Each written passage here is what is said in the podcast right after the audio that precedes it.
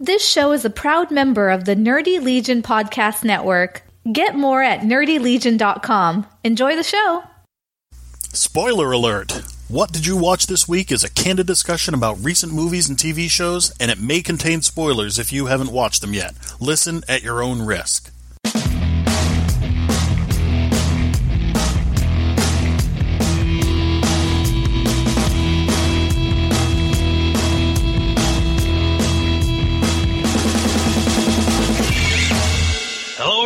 Welcome to episode 47 of What Did You Watch This Week? My name is Mike. My name is John. And you know what, John? Nope. According to my Facebook on this day, seven years ago today, this very evening, February the 6th, you and I and Julie and others went to the Winthrop, I don't know what they called that, community, not community, it was at the high school, but they had a different name for it. But we went to the Winthrop High School and we watched the world premiere of the Putt Putt Syndrome. Oh, God. and where the Putt Putt Syndrome was an independent movie filmed here in Maine, and you were an extra in that movie. I was in two different scenes. Yes. And it's still yet to be released in any way, shape, or form other than the time we saw it. Yep. I, I have not heard a single peep about it since then. And that was seven years ago. Well, maybe it's a good thing. Yeah. And, but you know, honestly, I didn't think it was that terrible of a movie. No. Um, no. I actually thought it was pretty good. Uh, stars Jason London from Mallrats fame. Yes, the uh, the jerkier of the two London brothers. Yes, and uh, I don't know. I can't think of his uh, real name, but it was the Todd from Scrubs. Yes. And you got a nice, sweet picture of you and the Todd high fiving. So I mean, that was worth it alone. It was. It was definitely worth it. Uh, anyhow, I'm gonna jump right out with. Uh, I watched the Super Bowl last night. Did you watch the Super Bowl? I know you sometimes you watch it for the commercials. Uh, no, sir, I did not. Well, it was one hell of a crazy game. Uh, and I'm sure everyone's heard about it or read about it. But what I want to talk about was the trailer I didn't expect that I saw last night that got me very excited. And that was Stranger Things Season 2. Yes, I, I knew that they were coming out with that during the Super Bowl, so I was Yep. excited, and uh, so I checked it out online afterwards, and yeah, that got me excited as well. I mean, it's a great teaser because it really doesn't give us a whole lot. Nope.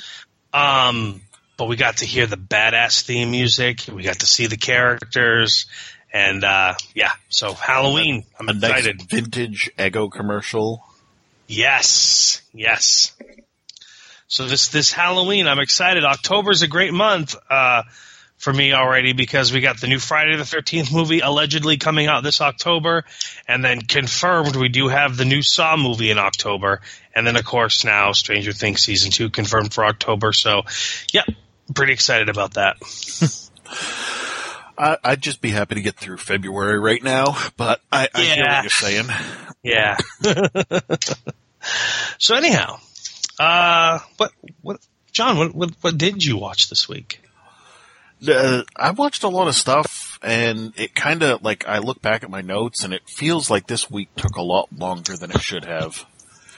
Like I'm looking at some of this stuff and go, "Wow, that was this week! Holy God, what I happened to was I was thinking the same exact thing actually when I was talking to Rude and I was like, did I watch Legends of Tomorrow this week? I feel like I might have watched it this week, but I don't know. So I had to go and like reread the synopsis. I'm like, yeah, I did watch that this week. It felt like a long time ago though. Yep. Yeah, a lot of them did. Even the ones that I watched like a couple days ago, it feels like it was a long time ago. It felt like a long week. Yeah, it really did. What I did not watch was uh, Blacklist uh, or uh, uh, Oz One, Emerald City. Okay. and I tried to watch episode two of Riverdale. I think I got 15 to 20 minutes in. The head shaking was giving me whiplash, so I had to shut it off. I see. Did you get through it yourself? I did. Yep. Uh, Was it worth it in the end? Uh, they um, they're doing one of those tricks that they do on TV. Um, So by the end of the episode, as Jughead had, you know, prophesized the week before, they Yeah. made their first arrest, which was his sister. And it was the principal and the sheriff showed up in class and she was sitting there and said, you're here for me, aren't you? And they're like, we don't have to do this in front of your classmates. And she's like, it's okay. Take me away. And they're like, no, just come out in the hall. And she's like, I'm guilty. And they let her off in cuffs. So they're doing that thing where, you know, oh, did she really do it? Was she really the one that killed? No. You know it's not going to be that easy. Yeah, there was just too much drama. Too much drama. Well, that's literally all the show has going for it is drama. I know, I know. Unlike my wife, who like, uh, she was watching a commercial for Empire. She's like, that show looks like it has so much drama in it. I can't believe I don't watch it already. Cause she loves all the drama. But she doesn't really care for teen angst drama though, unless it's Rory Gilmore. which that really won't be an issue for ever again, probably. Could be though. Very true. Very, very true. Very Yeah. true. But yeah, uh, Riverdale, um, it's, if anything, it would be a background show. I just, I really, after the second episode, I still wasn't sold on it. You're right, there is a lot of drama, you know. I think we had four different scenes this week where Archie was having a, uh, existential crisis about wanting to tell the cops that he had heard a gunshot that morning, but you know, the teacher won't let him because he, he's gonna get her in trouble and she could lose her job and he could get expelled and, but he really wants to do the right thing. And so, you know, different scenes where he's talking to different people about doing the right thing and whether or not he should tell them what he knows. And it just kept playing out over and over and over Well, and over. At the assembly at the beginning of the episode when the principal was like, if you know anything that may have happened, Mm-hmm. you should come forward, da da da. I'm just going, oh god, this is going to be the theme. And then when I actually shut it off was when Jughead goes, geez, Archie, you and I were supposed to go away this summer on a trip and you bailed on me last minute. It was 4th of July weekend. Yes. What were you doing? And then it cut to commercial and I was like, stop. I'm Yep. done. Yeah, when they have That's to be that up. heavy-handed with the narrative, I, I can't do it. Yeah, same here. It was too much. There's, there's explaining backstory, and then there's just like forcing. Well, there's, there's feeding it to you. Spoon feeding you backstory. Yeah, Ah, heck. So, um, Gotham. Gotham. I maintain still to this day that Gotham needs a strong villain like Jerome in order for it Yep. to be watchable. The episodes that he's in, it's like night and day compared to the episodes where it's Oh. just the other characters. It really is completely different. Um, I, I will say this though. Okay. I did thoroughly enjoy the overly elaborate plan that Nigma made to kill Penguin. Oh, absolutely. I thought it was hilarious. Yep. I mean, it was great. Um, but yeah, otherwise, and then, you know, I mean, do you realize they're going on a three month hiatus? yes.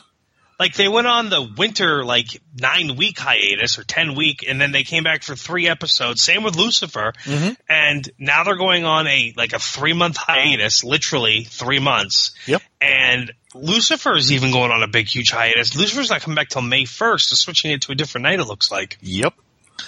So, yeah. They seem to be doing this with different shows. It's like the other day I suddenly had a realization. I'm like, I haven't seen an episode of Designated Survivor in forever. Um, I wonder if that's even still on. And it's like, it'll be back the end of March. I'm like, geez, they went way back in December. Well, it's like, okay, with Gotham, I think we just got episode 14 or maybe 15. We got episode 15 maybe. So there's seven or eight episodes left in the season because it shows us a 22 episode season. Mm-hmm. If they come back April 30th, unless they do two episodes a week, you're looking at new episodes to the end of June. Yep. which is unusual because most of these shows end mid to mid to early May, maybe late May.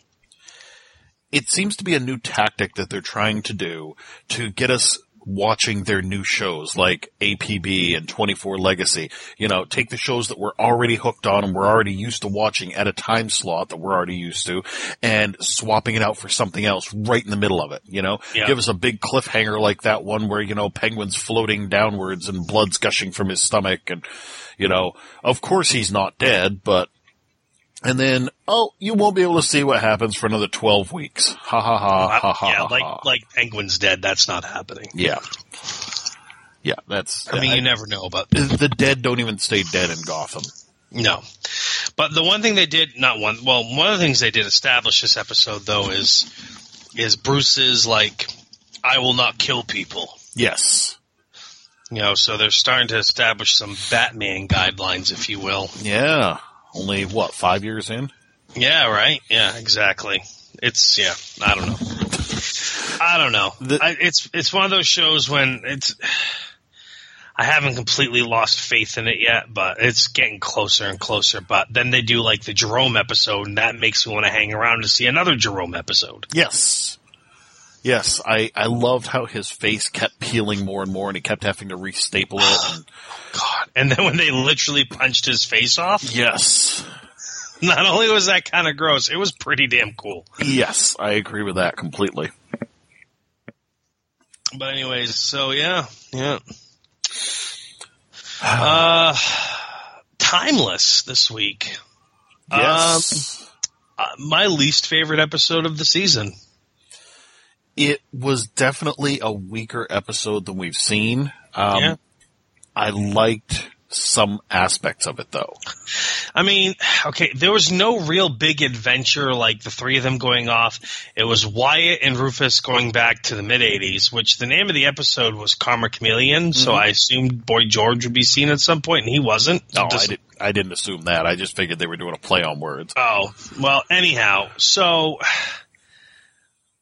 As Rufus said, they were pulling a reverse Back to the Future. They were trying Exactly. to prevent the parents of the serial killer from getting together for their one night stand so that he was never born. And honestly, that whole process was just, oh, she kept going back to the bartender, and then Wyatt would chat her up, and then something would happen, and then Wyatt would get desperate, and then a police officer would show up winded, wounded, and then on and on. It was just, it was too much for me. It was just, it was ridiculously over the top, like one thing after another. Cons- You know- considering the number of times in different episodes that we've seen these people like affecting history and it's so easy to undo something, you know, Exactly. kill a key player or something. It seemed like, uh, this was, this was almost the argument for, you know, well, history wants to happen or, you know, it was a Doctor Right. Who type argument. It's, and it's the only episode they've done this in. Yeah. Where even where even Rufus was like, well, maybe it's fate. You know what I mean? They're Yep. fated to be together. So it was just garbage. And then, of course, in the end, Wyatt ends up accidentally killing the alleged serial killer's dad. No, he didn't accidentally kill him. The guy slipped and fell while running away and died of a head wound. Well, yeah, but he was running from Wyatt. Right. I still don't He- think that he'd be convicted. He, in no, no, he wouldn't. But he did inadvertently cause his death. There's a manslaughter charge in there, I bet, or at least a civil suit against him. But regardless, his actions caused that guy to die. They go back and they go back to the future, and the other two girls are alive, but his wife is still dead. Because shock and surprise, the murderer on death row or, or the murderer with life in prison lied to him. Right. Or Um, Flynn lied to him and set the whole thing up so that the guy would, you know, say Right. yes. There could be something even heavier in there. Um, but the part of the episode they established, which I did like, was Anthony. Mm-hmm. Uh, basically, is like Flynn needs to be stopped. Yeah, because the, The the, woman they brought back from the um, frontier, Oh she's all for, you know, destroying Right. everything. That was one thing I hated though, is when they cut to them and they're walking and, and like either she says like, so that's the big secret. That's everything I know about Oh, Rittenhouse. yeah. Oh, I- I can't believe that. Even after what you just heard, and they just, you know, like that was that was like General Hospital writing right there. You know, like Yes, that was that was that was childish and lame for the writers Yeah. Um, but anyhow, so Anthony decides that Rittenhouse needs to be stopped, Flynn needs to be stopped, so we need to blow up our mothership. You blow up your lifeboat, and then we'll all be good. And it'll take them several years to reestablish, but at least we know they're stopped now. And instead, Flynn clearly finds out about it. There is a big explosion, but the lifeboat is, I mean, the, the ship is gone, and Anthony's dead. Yep. No more Max Headroom on the show No. Because he has another pilot, and I figured as soon as he got that other pilot, he'd be gone soon. Especially when she seemed to be completely in agreement with everything Flynn wanted to do, and Anthony was still torn over everything. It was, again, you're right. It was a very weak episode compared Yeah. to some of the ones that we've had in the past. But I feel like it was one that had to happen because, uh, Abby even said it herself. You know, she was like, you bring him in here every day to work with a device that could go back in time and save his wife. I'm surprised he hasn't taken it by now. And I think that's, Yep. it's kind of one of those questions like we kept asking, you know, well, why do they only have one pilot? And then they were like, we need to address that. So they addressed it and now they've got a second pilot training. Yeah. Same thing here. You know, it's like this guy really wants his wife back. Why hasn't he just taken the lifeboat out there to fix that? Okay, well, we'll, we'll address that. And then they did it. How do you think they're going to come out of this now? Like to to, to make sure Wyatt stays on the team, or they're going to find someone new for a couple episodes, and then for some reason Wyatt has to go back with them? No, I think that it's going to be one of those where they're like, you know, have you learned your lesson? You know, Yeah, see, I, I feel like it is too, and that seems like what he did should be, you know, more than that because he stole a time machine. Potentially did Yeah. what Garcia Flynn is doing. Exactly. I, I like when Rufus goes, "No one's going to believe that you know you're making me do this." Well, hold on. See, he pulls a gun out. Yeah, for the cameras. And then the boss is like, "There's no way Rufus was." yeah. Yep. Yeah. And then Lucy didn't even try to pretend like she didn't know about it. She immediately says like, "Oh no, I was there. Div- I, you know, I had to. I, I I was their diversion or something like that." Like she even openly admits that she knew about it and just waited before she said anything because she's like, "It's not gonna do anything to me." Right. Uh, but anyways, again, I don't hate the show. It's just that's definitely the weakest. I didn't Oh. hate the episode. It was just the weakest episode. I was going to say, I don't even come close to hating this show. Yeah, I yeah, yeah. I didn't mean the show. I meant the episode. I didn't hate the episode. It was just the weakest one this season. But speaking of hate, I hate and despise Jimmy Olsen as the Guardian on Supergirl. Oh yeah? yeah. Yeah. Do tell. I I just I don't like it. I just don't like it. Jimmy Olsen, that's you know, like to my to me that's not who Jimmy Olsen is.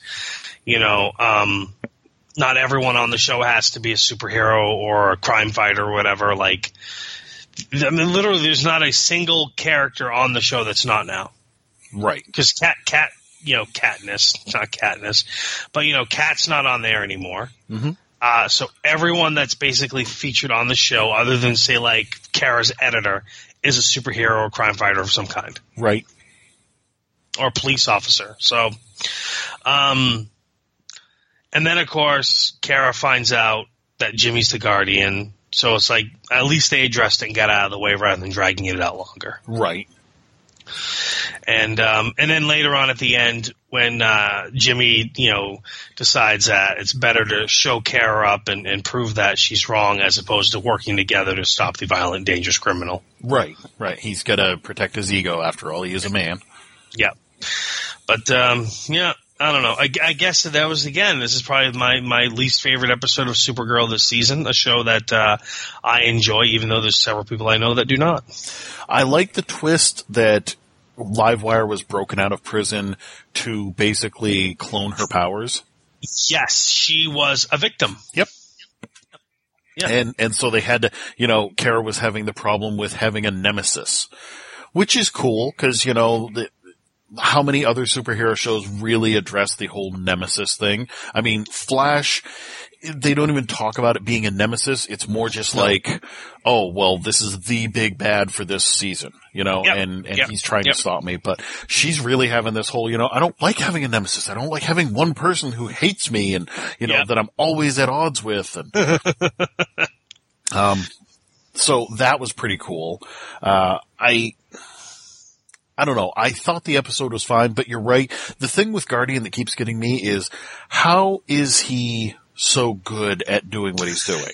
Yeah, yeah. Like they haven't established if he has any other training or background or whatever, other than he was a photographer and he he, he was Superman's quote unquote sidekick, but not even really. No. Because what would Superman need with a sidekick? He'd literally be extra baggage. He'd constantly Yeah. be trying to protect the guy, Yep. keep him out of harm's way, flying him places.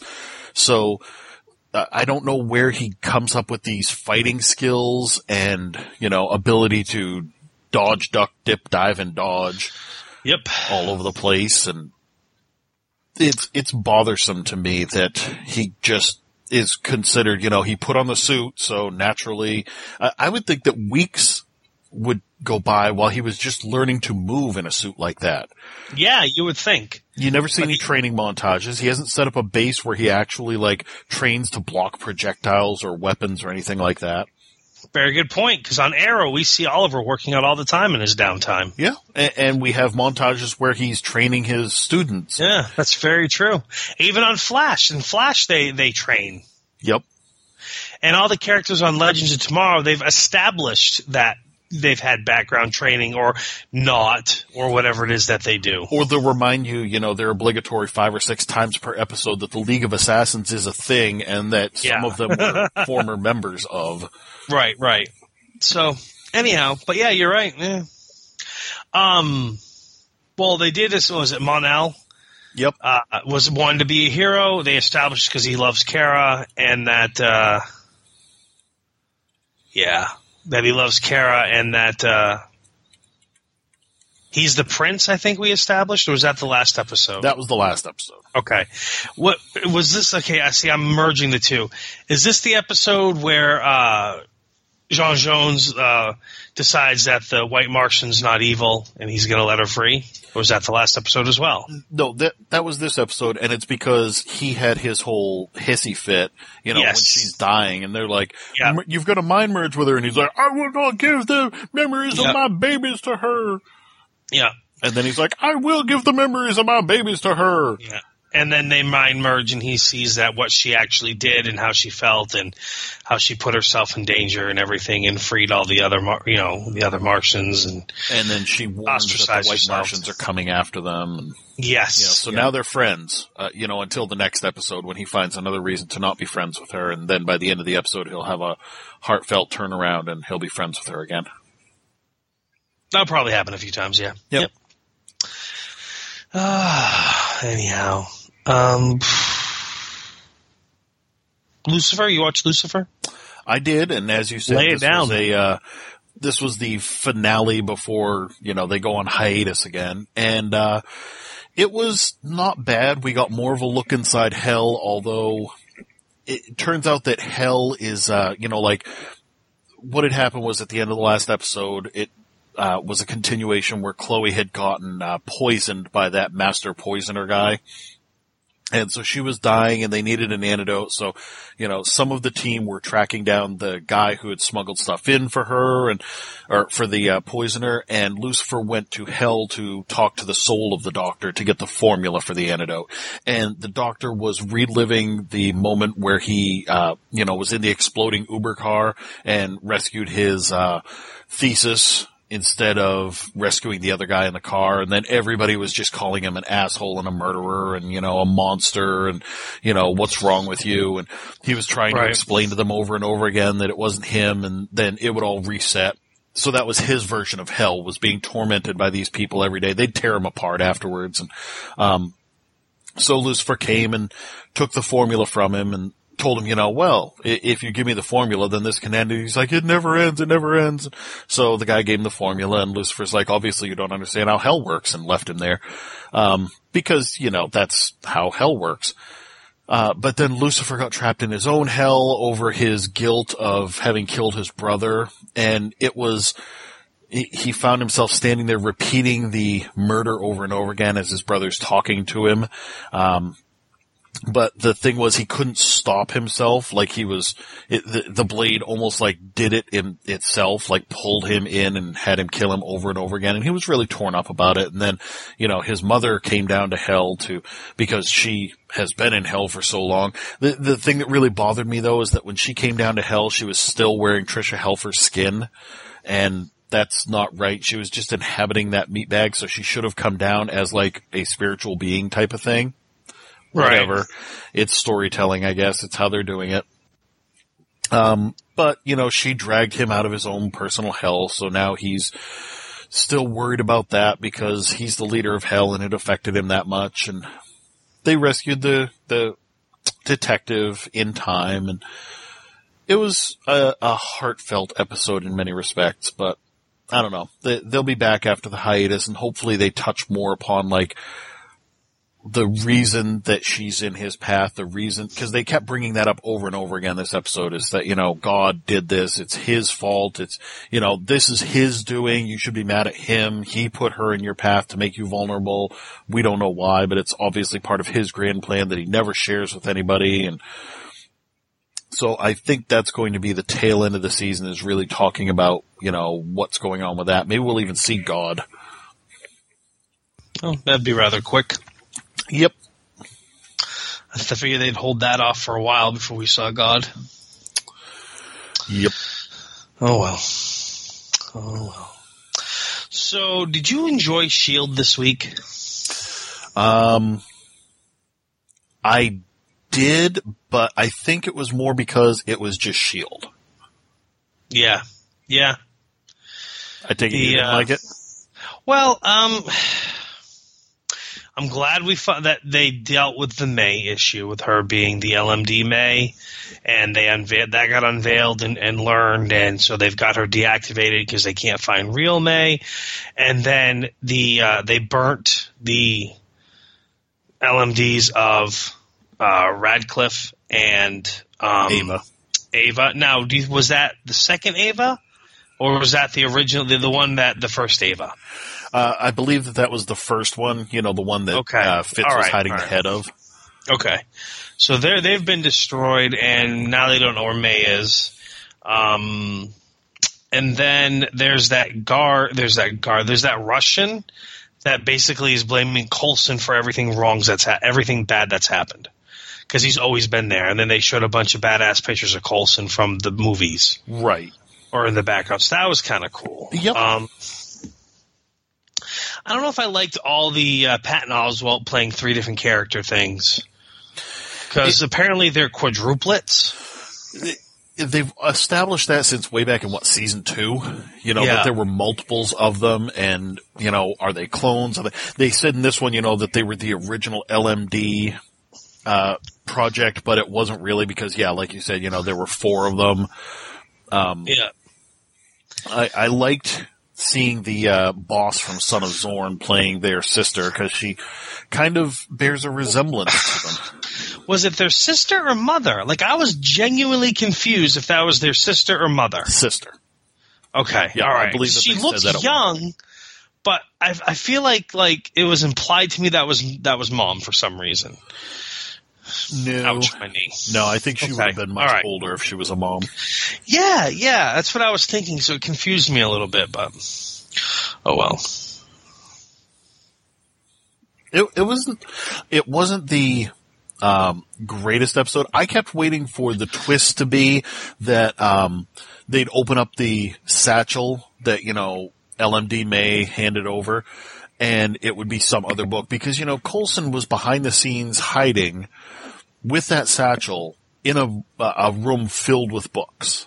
And I have right. expected that he would have pulled the old switcheroo because nobody ever opened the bag to make sure that it was in there. They just yep. assumed and were like, okay, we're taking this. I can't believe that he didn't actually swap it out. Seems kind of a, a, a Coulson thing to do, and yet he didn't. Well, okay, at the end of the episode, do they do they show that he has the actual book? Yes. Is all he Okay, they did. All right. I couldn't remember. I remember him coming in and getting the the case from May, but I don't remember him seeing him opening the book. So yep, uh, he wasn't opening the book. It was sitting right on the uh, table behind them as they were all talking about what they were. Okay. Do. Okay. Cool. Yep. Well, cool, but at the same time, like I said, that was a very Coulson.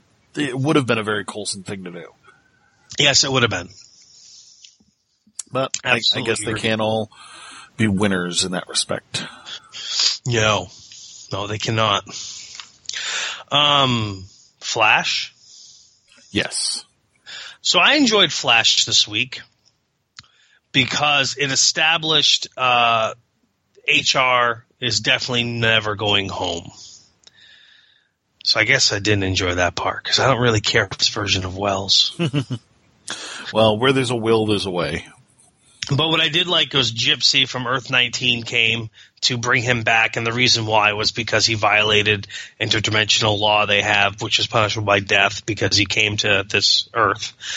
Um, but it really established once again someone else showing Cisco like you don't even know what you can do. Right, right.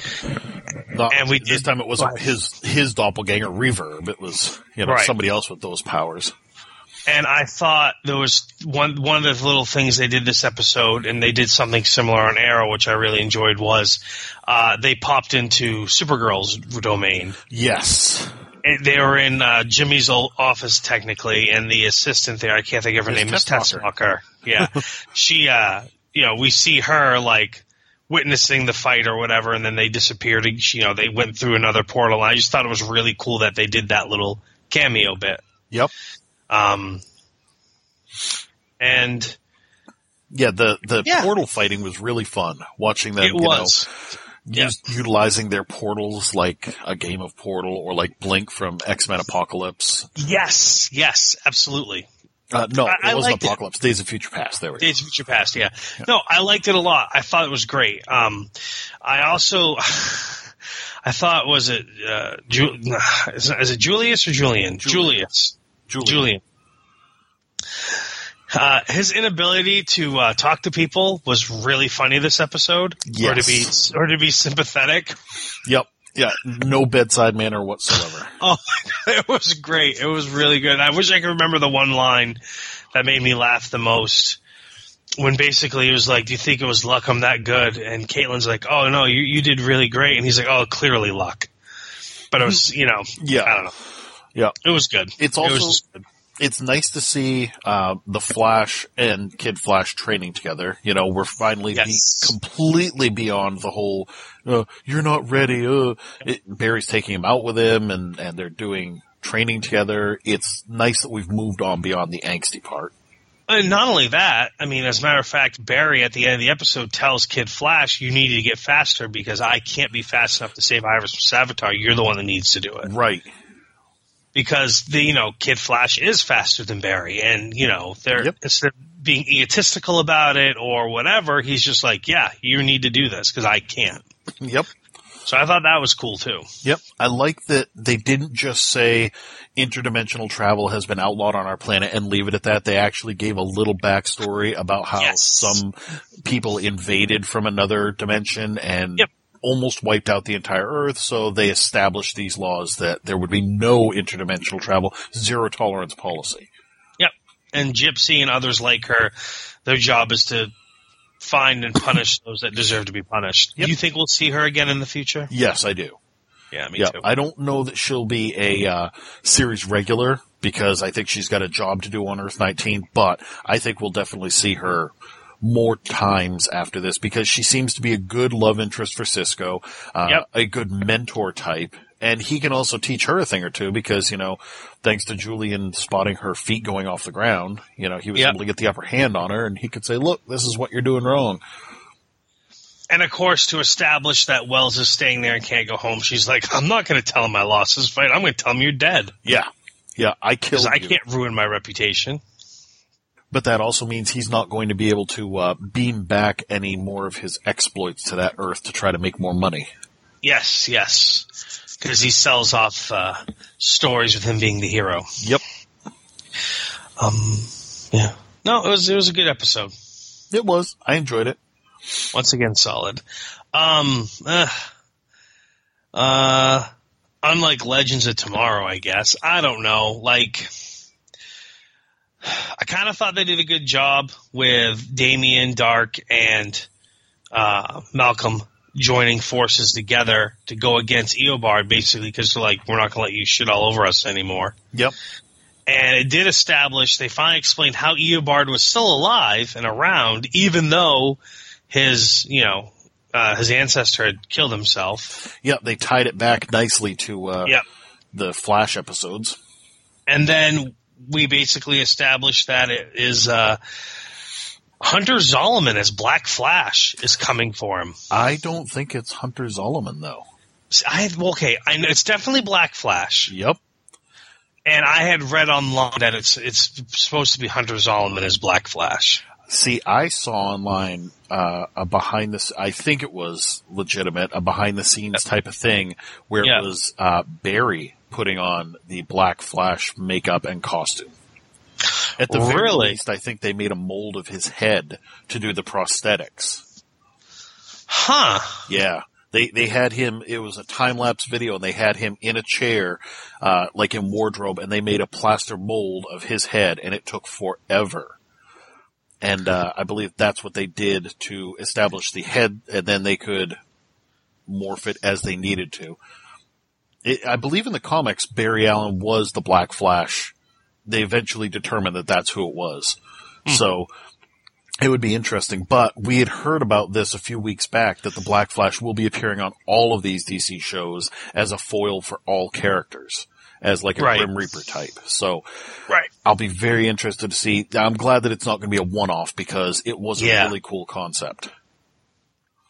Pretty much the only Yeah. cool thing about the episode, but It really uh, okay. The end where they reprogrammed Rip and then he they send him to kill George Washington was tremendously groan worthy. yeah, Which actually we don't even see him pull the trigger. We just see him pull a gun and then they cut to credits basically. Yeah. Why? Th- We got into this safety deposit box. We got all of his memories. I'm going to reprogram some of them so that he's slightly different. Why not just reprogram him so that he sees you as a friend and wants to tell you where the Spear of Destiny is? Why would you make Right? him go back to the revolutionary time and mess up history? This is not timeless. You are not trying to stop Rittenhouse. Because I don't know how what that's going to establish. I don't know what like we don't know what it is they plan on establishing by having him kill Washington. Like how's that going to change things in the long run to benefit the Legion of Doom? Right. So I have no idea. anyhow, uh, no lethal weapon this week, right? I Correct. okay, I watched Superstore. It was okay. Um, I thought that uh, I could really relate to the um, the game that they were playing because there were a number of times at different jobs that I have had where reached the point that if I had to just keep doing what I was doing, I was going to go insane. So we would invent stuff like that. I know at Linens and things we used to uh, basically play hide and seek with each other's water bottles. We'd hide them in interesting spots and make people go look for them Uh, different things like that. So I appreciated how out of control the game got. I don't know how we established this when I worked at Movie Gallery on Bangor Street, but somehow it was established with Petrie and I, where we would play baseball with a poster tube and the giant gumballs.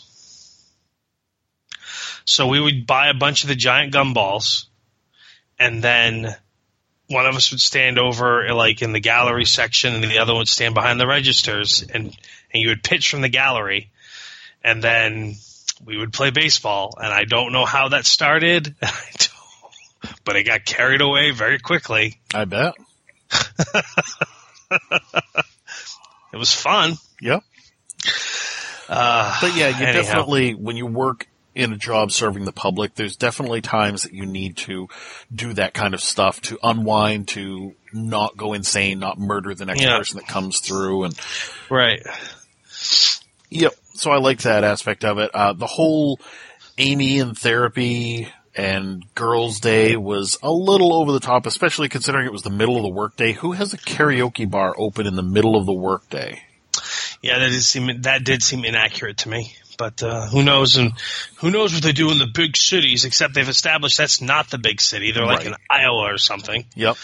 Uh, I, I felt bad for Sandra getting uh, Oh god. cock blocked basically by the uh, that woman who's already trying to make a move on Amy's guy. Yeah, basically Sandra finds her male opposite Yep. or male counterpart, and then wants to keep the facade up that she's dating the gay guy, the, the gay district manager. Yeah. Yep. Which is silly. She should have just been like, "We broke up. Get away from me." Yeah. Anyhow, yeah. Um, it's a show I'll keep watching. oh yeah. You I- know, I uh, it's it doesn't. Uh, there's a few times when it does make me laugh pretty hysterically, but it's definitely like I don't know. It's like the middle just got renewed for another season. I don't know how. Because it's always been to me like when I watch it like an average show, but it must just do enough ratings where they're keeping it running. And I think Superstore is going to be that same type of show. It's going to do just enough that, that it's, they're going to it's going to keep getting renewed every season. But Right. like I don't know many other people that watch it, so I agree. oh, Arrow. Arrow. So, all right. Um, my favorite part of the entire episode is when Oliver call calls the uh, Star City Police Department, yep. And he's talking to the uh, chief or the lieutenant or who the captain, whoever, and, as uh, the uh, Arrow, and uh, he's like, "How do I know this is Arrow?" And then you see him like text on his phone, and then all of a sudden you see the flash run through, and there's a sticky note that says he's legit. Yep. it was a great So- way to not have to bring Grant Gustin over and put him in costume, but Yeah, to remind us all, hey, these guys have a working relationship. Yeah, and they did that with the two shows this week. With actually, kind of with three sh- with three of the shows this week. With you know, um, Flash bleeding over to Supergirl, Yep. Arrow bleeding over into uh, Flash, and then uh, Legends of Tomorrow. Like we talked about, how them tying in Flash to Legends with Eobard Thawne and everything. So And the Black Flash, and yep. and the Black Flash and everything. Yeah, so I thought that was cool. Um, all right, so in this episode, we meet Tina Bowman, which, by the way, that's her undercover name because they reveal what her real name is at the end, and I was just like, what? But anyways, and Oliver and company want to talk her into joining the team. She's very resistant. Okay. Uh, at the end of the episode, I love this part. They go on the roof where Tina wants to stop the bad guy that killed her boyfriend partner, and he also is a metahuman. Uh, but he has about 50 henchmen on the roof that they kill all of them. Yep. Okay. Oliver and Mr. Terrific and Mad Dog or whatever his name is and Tina, they kill them all without prejudice, without hesitating, without blinking. Oliver himself blows up a helicopter with an arrow and lets the debris crash down onto the ground, maybe killing innocent civilians. However, But definitely killing Tina, the two people in the Oh, helicopter. it's definitely killing the people in the helicopter. However, when Tina is about to kill the guy that murdered her boyfriend, Oliver goes, "Don't do it." yeah. What? What? Kill all the henchmen and the innocent bystanders, but don't actually kill the guy that they're there for? The Right. guy that, you know, is the most dangerous one of everyone that was up there that they were fighting? Don't kill him? That was that, Because that was killing is wrong and it won't bring anybody back. you just It definitely murdered so many people. henchmen. It, it- I mean, it the- was not to mention the fact that Mad Dog is still running around with live bullets. Yep. They they have not reached a point where they have developed some other kind of technology. You know, like Shield has icers. Shield. Yes, yep, yeah. You'd think they'd come up with something. Nope, he is just shooting people. Yeah. Why couldn't they have reached out to like Cisco and said, "Look, this guy really likes guns. Could you find a non-lethal version for him?" Yeah, it was just yeah that that that whole thing of them he and them killing everyone, and then or you know what would I don't know what his name was. What would Tony want you to do? And then Yeah. she shoots and kills him. Yeah. He'd want me to do that, and then she walks away. Yeah. Yeah. Uh, Also, just- I'd, I'd like to point out that with Mad Dog, he's firing two pistols independently of each other, at least one of which seems to have a full auto setting on it. they both have a full auto. And- I noticed that too. Yeah. The Yeah. spray is just coming, and and they Yeah. all seem to be hitting their targets. There is no recoil whatsoever. Yeah, no. A fully automatic pistol, I don't care how strong you are, that's going to buck and kick. And honestly, not to mention the size of the clips that he has in those guns, one rapid trigger Yeah. is emptying that magazine Yeah. practically. Maybe, maybe two, but two little raps of the trigger is definitely emptying that magazine. So, yeah. It was also really weird and awkward that they were doing um, product placement for Big Belly Burger, even though it's a fictitious Dude, spot. they, yeah, Big Belly Burger is in every town in that DC on CW universe. Yeah, that's what they feed all the prisoners down the pipeline. Yeah. And, you know, they brought, uh, I can't even think of his name, the mummy kid there, uh, brought Felicity some. Yeah. Don't know why he got sidelined. Why, Mm. why is he left back at base? He's I don't know. actually the only super powered one of them and probably could have done the best to preserve lives. Yeah. And- no, no. And then we got two separate scenes in Big Belly Burger with Yes, where Mad Dog is eating giant burgers. Yes, and talking about how great they are and showing us the audience these burgers. And I'm like, why? If this was like Burger King and they were trying to do a product placement, okay. but this is a fictitious company and they're doing stupid stuff with it. I didn't even think of that, but you're 100% correct on that. It, it was really awkward for him to be doing that. But I, I guess, and I didn't like the fact that like Oliver decided he wanted to call up uh, Star City PD, so he had to get up, step away from the table with the two people who would be able to keep his secret, Yeah. and stand in the middle of the diner surrounded by other people, make his call, and then go sit back down at the table with them. There was some plot holes. Yep, yep, yep. Oh yeah, but it wouldn't be Arrow without them. But this arrow, this arrow, this episode finally in flashback form establish how we got the the hood costume and first started using a bow. Uh huh. Yeah. Yeah. Yeah. I can't wait for these flashbacks to stop. Me too. Um, and then of course the biggest, you know, pay dirt of the whole thing is Tina comes back. Yes. goes to Star City. She goes and sees Oliver. She's like, "You still got a spot for me on your team because I think I want to be uh, on your team." And Oliver's like, "Yeah, Tina, you can." And she's like, "By the way, my name's not Tina Bowman. That was my undercover name. Oh, well, what's your real name then?" Dinah Drake. Dun dun dun. Yeah. And he's like, "Oh, I knew it, Dinah." Yeah. Yeah. Yeah. Kind of bugged me. So Black Canary's replacing Black Canary. Uh huh. Yeah. And here's the other thing, okay?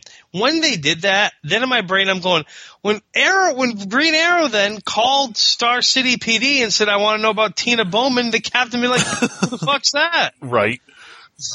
You know what I mean? No, I'm just going to confirm the name of one of our undercover officers. Right. That her undercover name. So, uh, I thought that, yeah. Anyways. Obviously we punched a lot of holes in Arrow today. But I think every week we punch a lot of holes in Arrow. I do. You know, I looked and I'm like, that's actually been on for five seasons already. Like, Yeah. I cannot believe it's been that long already. Yep.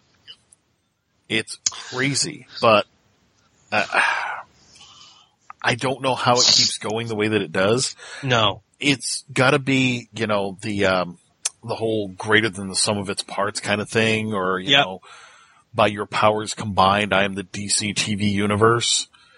I think so.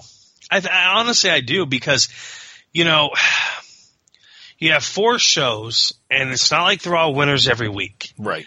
But I think because you, it's like in the preparation of the once or twice a year when they do do the crossovers, you want to make sure you're up to date. Right. So you're going to watch all four of them and, you know, geek out over the little crossovers that they do, um, or the little nods like I did this week. Um, yeah, but Flash is the one that to me is, is holding the strongest. Yes. I still feel that the character development on that one is the best, that the people Yeah. are the most believable. Uh, Supergirl would be my second choice. Yep. Yep. I would, de- it, It would be a hard time for me to decide between Legends and Arrow because they that would be a week right to now. week change for me. Yep. Yep. I'm, I'm, I have 100% agreed with you on the rating of those shows. Yeah. So how was Blacklist this week? Uh, Blacklist was pretty good, although I did have one problem with it because at one point Red just shows up in the apartment uh, while Elizabeth's out. It it was an odd concept. This girl uh, has this super deadly, super incurable version of uh, meningitis, and but the thing is, it was almost like a X Files type thing because Yep. um, she's a carrier, but she's immune, but it can only be transferred to somebody else by touching them. And then it's super fast acting, but it doesn't go airborne and it doesn't become transferable from them. So essentially she can touch somebody and very shortly they will like rot and die, like their skin blisters and they choke and they're like, Ugh, and they die. Die, die, die. frig? Horrible death. But then, It's a s- but then second episode this season that it's more of an X Files thing than a Blacklist thing. Yeah, eh, but then it never gets tra- like it's not contagious to anybody else. You can walk right over and like touch them and see if they're okay, and it won't transfer to you. So it was very odd, and I didn't like that aspect of it. But also, the side story was Red showed up at the apartment and told Tom, uh, "I need you to go kill this guy." And he's like, I don't want to kill anybody. He goes, Oh, I didn't mean kill him. I meant, uh, pretend to be a killer. We'll kill this other guy and we'll fake this guy's death. And that way they think that you're the killer and they'll hire you and that will get me to the boss man who's going to hire you to kill me. And it was really odd. Todd, Tom's just like, okay, I'll do it. I think they're trying to set him up for redemption because, you know, then at oh, the Oh, okay. end, yeah, at the end, Elizabeth has this little heart to heart with him and she's like, you know, I want you to be normal and I want you to, you know, be here in our lives, but I also know that you are who you are and I can't take that away from you and I want you to be the person that you really are. And he's like, but will you love that person? She's like, I don't know. So they're basically setting it up so that he can go off to, and I think next episode they actually have him digging into his past and getting some more info on who Scotty really is and what happened to him. Well, I will say, and I've said it before, I am looking forward to Redemption a lot. Um, so whatever it is they need to do to get him over there, I guess we're gonna have to deal with. Yep. Yep. It, it was just, it was such a weird concept for an episode because like I said, it just felt like an X-Files or a Fringe type thing, which is Yeah. not what Blacklist is. No, it's not. It's not even close. They can't even bleed over into that topic frame. It just that doesn't make sense. Right. The title of the show is The Blacklist because Yeah. the Blacklist is the list Yeah. of that Red kept of the most dangerous people that he's come in contact with, and these are the ones that are supposed to be going away or being stopped, etc. And this Yeah. girl was actually, you know, the title of the episode is always the number on the blacklist and who Yep. it is, and she was actually listed there, and I'm like, she shouldn't be. This is not a person who should be on the blacklist. This is a person that should be in the hospital. Yeah. No. But no, from what you're saying, it doesn't sound like it because Nope. it doesn't seem like it's something that she's doing intentionally or she's maliciously has this disease. Oh, she was doing it intentionally. Well, Um, but she didn't like inject herself to get the disease type no, of thing. No, but Yeah. she was broken out of a um, quote unquote research hospital, but the research Oh, hospital gosh. was actually uh, researching a biological weapon based on her. So one of the guys who was treating her, she fell in love with him and he snuck her away and now they were trying to find a way to make it so that he could be a carrier as well and they could live happily ever after together. Touching. yeah, that's a terrible backstory. Yeah. So if anything, that organization that was holding her and trying to make a bioweapon, they should have been on the blacklist, not her. Correct. Correct. Keep poking those holes. That's what makes the most sense. what else did you watch this week? Uh, I watched the premiere of Powerless. As did I. I did not like the premiere of Powerless. As did I. It was it was such a far departure from every other superhero show that we have on right now. Which we knew it was, to be fair. We knew that Exactly. it was a departure, but But it was also super weak. weak, grossly campy. Um, Oh, massively campy. like they even had Adam West as the narrator in the beginning, and that Yeah, I did enjoy that though. Yeah. Yes, I enjoyed that. We got uh, Crimson Fox, Jack O' Lantern uh, for the bad guy. We had Adam West narrating. They made a Shazam reference. Yeah. They made a Joker and a Batman reference. Obviously, they made a Bruce Wayne reference. They so made I mean, a Superman just reference with the kryptonite windows. they made a Superman reference. I mean, like so. I mean, they they're definitely there's plenty of, you know, they're they're. I feel like almost like you know sometimes when you get a pilot episode and it's just over the top because they want to get sold. Yep. And then it tones down from the second episode on once it actually is picked up. I'm hoping it tones down a little bit. Well, considering in the first episode this girl is hired, we're Yeah. told that she's the fifth new boss this year, so nobody really cares about her, and they're all pretty sure she's going to be gone anyway, and they don't like her because some of them Yeah. feel they were being passed over, and blah blah blah. And then moments later, everyone is fired because Bruce Wayne says that they're not profitable enough. Which, come on.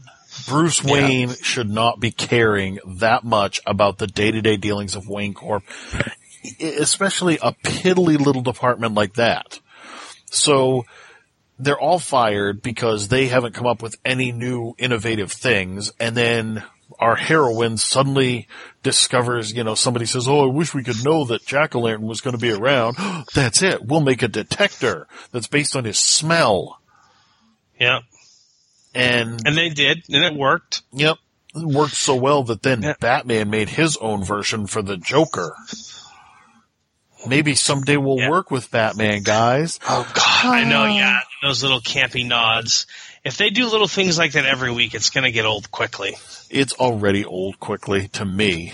Yeah, them not realizing that Batman had a that is is is. I'm not saying they don't realize Bruce Wayne's Batman, but the Batman doesn't have some sort of connection to the to to the Wayne, you know, security thing because of him having the same exact device that they built. Yeah. Like, um, it's it to me that's almost as bad as uh, glasses in your Clark Kent, no glasses, your Superman. Yep. So, uh, and and if they play that out every episode, it's just gonna no, no. It, it was like I knew that it was to be cheesy, but this was almost ridiculously cheesy.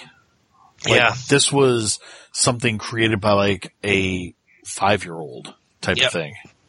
Like I'm I'm not gonna say I hated it. I'm not gonna say I'm never gonna watch it. I'm gonna watch the next episode at the least. But yeah, it wasn't wasn't sold. Didn't didn't win me immediately. It's Me gonna have to either. more. It, well, it actually like if there was no middle ground, I was pushed more towards the this is garbage end of it. Honestly, Yeah. I'll still watch Well- it to see if it was pilotitis and see if they keep up with it. But boy, See- if that's the example of what they're going to run the rest of the season with, I don't see this thing getting renewed at all. It's the Alan Tudyk and Danny Pudi part that makes me want to stick around. And Ron Funches, I love Ron Funches. And Ron Funches, yeah, Ron Funches. Vanessa Hudgens or whatever her name is, I, I don't care. Yeah, she, her character was very weak sauce. Yeah, agreed. Agreed. Um, I did watch a couple other news shows this week, but uh, I'm gonna like to hold off a little bit on those. What Sure. else you got? Uh, Big Bang Theory, did you watch that? I started watching. I didn't get a chance to finish it. The the part I saw is they're gonna very easily get a prototype from MIT so to help Sheldon detect emotions. Yeah, very That's about as far as I got. dumb the po- uh, idea for an episode. Yeah. You know, it, I watched it and honestly, I don't remember that much of it because it was so unimpressive to me. Yep.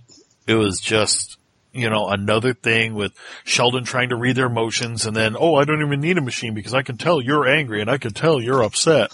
Yeah, wah, who cares? Um, Grimm was Grimm was. Yeah. God, I am Yeah. so done with this show. Yeah. I, I I'm I so just- glad that it's in the in the final episodes because otherwise, if if they hadn't announced that, I would have stopped by now. Yeah, this is definitely, you know, uh, the only thing I like is we got a like a monster of the week episode, but there's still a big underlining story going on and It's a long story. it is if it wasn't the last season, I'd be so much more angrier than I am. Yep, Now I'm just like, oh, let's just put it to bed. yep. Um my note is Diana knowing everything is just annoying as shit. You know, she's sitting there coloring. Oh, Eve is down in the in the basement thing, and oh, I want to see Meisner. He's dead. I know, but I still want to see him.